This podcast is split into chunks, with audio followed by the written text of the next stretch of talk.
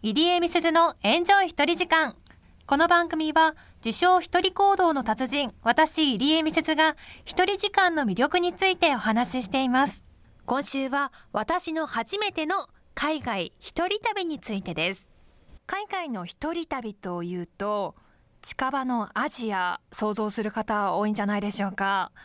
韓国、台湾などが多いですかね。そんな中私の初海外一人旅はアメリカのロサンゼルスでした。でどうしてロサンゼルスに行ったと思いますか？結構ハードル高いじゃないですか。それはですね WBC です。ワールドベースボールクラシック。野球の世界一を決める国際大会。皆さんご存知だと思いますが4年に1回の頻度で開催されています。私が行ったのは2017年の第4回大会。これがロサンゼルスのドジャースタジアムで行われたんです。ただこの話だけすると計画的に半年くらい前から行こうと思っていたのかなと思ったかもしれませんが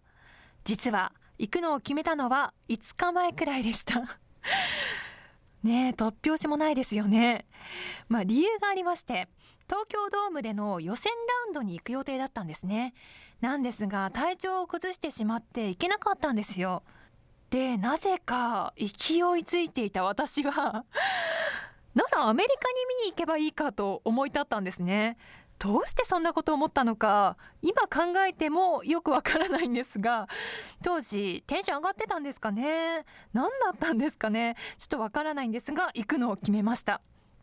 まあ、こんなね突然決められたのも一人だからこそ、まあ、このタイミングから誰かを誘って一緒に見に行くなんて、まあ、そもそもできないんですが、まあ、これも一人だからできる旅かなと個人的には思っています。そして当時実家に私住んでいたんですね。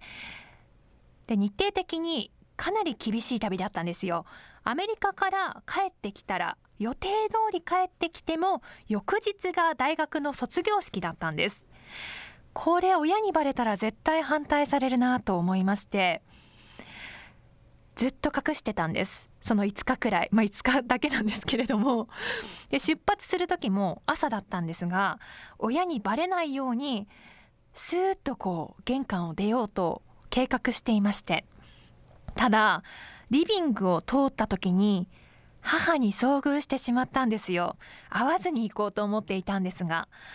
そしたらまあ母親から「どこ行くの?」と言われてまずいって 思いましてまあちょっとね近くに買い物に行くと。説明してちょっと買い物行ってくる洋服横浜駅に買いに行ってくるみたいな感じで嘘をついて出発したんですが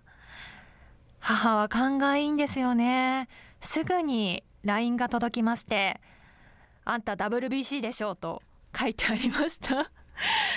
ああバレてしまったかと。まあ隠すのは無理ですね。親は本当に何でもお見通しで。ただその時私はもう絶対に引き下がれなかったんですよ。飛行機も予約済みですしあとは泊まる宿泊先とか大事なね野球のチケットももうすでに取っていましたから絶対に行くと決めていたので母親曰くこの時私はこのメンバーでの WBC はこれで最後だからと熱く語っていたそうです。熱く話していたそうです。何だったんですかね。本当に情熱的だったんですよこの WBC を見に行くことに関して。そして無事羽田空港から飛行機に乗りましてロサンゼルスに到着しました。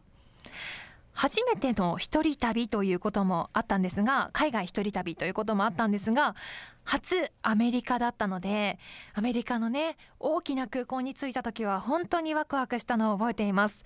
ただ一人だったのでちょっと怖いなという感覚もありましてそわそわして周りをねこうキョロキョロしながら歩いていましたね。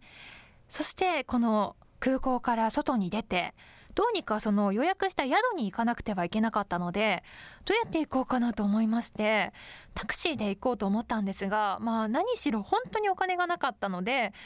乗り合いのバスとかそういう安いのないかなと思って拙い英語で周りの人に聞きましてどうにか乗り合いのバスに乗れました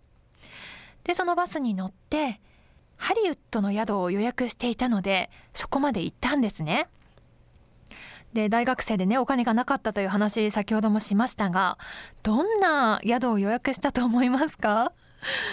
ハリウッドの私はホテルを予約したと思い込んでいたんですよ。実際行ってみましたら、ハリウッドにあるホテルではなく、ホステルでした。ホステル、まあ安く泊まれる簡易宿泊施設のことで、客室はドミトリーと呼ばれている相部屋が中心なんですね。で、シャワー、トイレ、洗面所などは共有になっていて、共有のキッチンなどもあって、朝食を作ることとかもできます。初めてのホステルですよ。初めての海外一人旅で。焦りましたね。どうしよう。とんでもないところに来てしまったと。大事件ですよ、私の中では。びっくりしまして。で、部屋を案内されて、扉を開けてみると、部屋の中に2段ベッドが3つ設置されていました。ここに適当に泊まってという感じで案内されまして。嘘ここに泊まるの？実家以外で2段ベッドに泊まるのは初めてだったので、えーと思って、行った時はまだ誰もいなかったので、好きなところを取ることはできたんですが、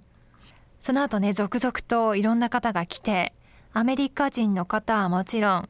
オーストラリアから来た方とか、あとはアフリカ系の人もいました。民族衣装を着ている方とか、頭にターバンを巻いている方とか、今までの人生で出会ったことのない方がね、たくさん来るんですよ。私のいる部屋に。まあ、ドキドキして、もう怖くって、全然怖い人たちではなかったんですが、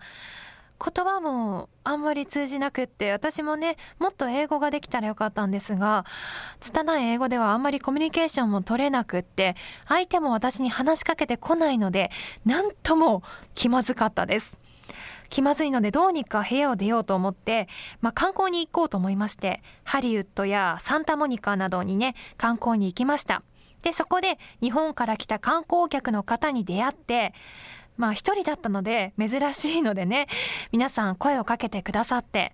結果出会った人たちと一緒に観光をしたり、翌日のその試合も一緒に見に行きました。で、なんとその出会った方からチケットもいただきまして、私が直前に取れたチケットはですね、球場の3階席、もう本当に選手が米粒みたいにしか見えない席だったんですが、いただいたチケットはもう本当に1階でフィールドと同じような高さで見られるすごくいい席でした。そんなチケットをもらってラッキーでしたね。これも一人だからかなとその時は思っていました。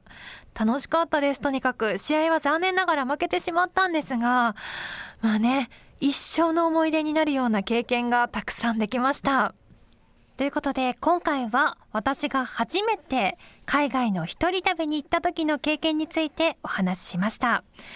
ちょっと特殊な旅になったんですけれども、これ以外にも海外一人でたくさん行っていますし、このロサンゼルスに行った時もこれ以外のエピソードもいろいろとあるので、また他の日にお伝えできたらいいなと思います。